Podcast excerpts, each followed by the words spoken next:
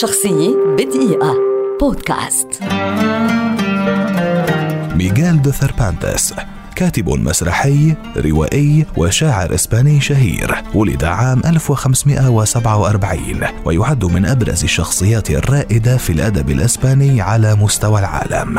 في عام 1569 تم تجنيد ثيربانتس في قوات المشاة البحرية الإسبانية واستمر في حياته العسكرية حتى عام 1575 عندما ألقي القبض عليه من قبل قراصنة جزائريين وبعد خمس سنوات في الأسر أطلق سراحه بفدية وعاد بعد ذلك إلى مدريد. وفي عام 1585 نشر ثيربانتس أولى رواياته بعنوان لا غالاتيا اختار بداية من عام 1587 الاستقرار في إشبيليا وفي عام 1605 كان في بلد الوليد عندما حقق الجزء الأول من روايته دون كيخوتي التي نشرت في مدريد نجاحا سريعا. الرواية التي تعد اليوم واحدة من أفضل الأعمال الروائية المكتوبة في التاريخ واعتبرها الكثير من النقاد بمثابة أول رواية أوروبية حديثة وواحدة من أعظم الأعمال في الأدب العالمي.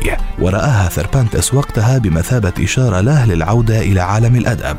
وفي عام 1607 استقر في مدريد حيث عمل حتى وفاته. وخلال السنوات التسع الأخيرة من حياته عزز سمعته بوصفه كاتبا. ونشر روايات نموذجية عام 1613 ورحلة إلى جبل بارناسوس عام 1614 وفي عام 1615 نشر ثماني كوميديات وثمانية فواصل تمثيلية مع الجزء الثاني من رواية دون كيخوتي. وقد قامت إسبانيا بتكريمه واضعة صورته على قطعة الخمسين سنتا الجديدة. كان لثربانتس تأثير بالغ على اللغة الإسبانية حتى أطلق عليها لغة ثربانتس وكان يطلق عليه لقب أمير الدهاء. وجاءت جائزة ثربانتس التي تحمل اسمه بمثابة تكريم له على عمله العظيم دون كيشوت. عام 1616 رحل ميغيل دي ثربانتس عن عمر ناهز 69 عاما بعد معاناة مع مرض السكري. شخصية بدقيقة.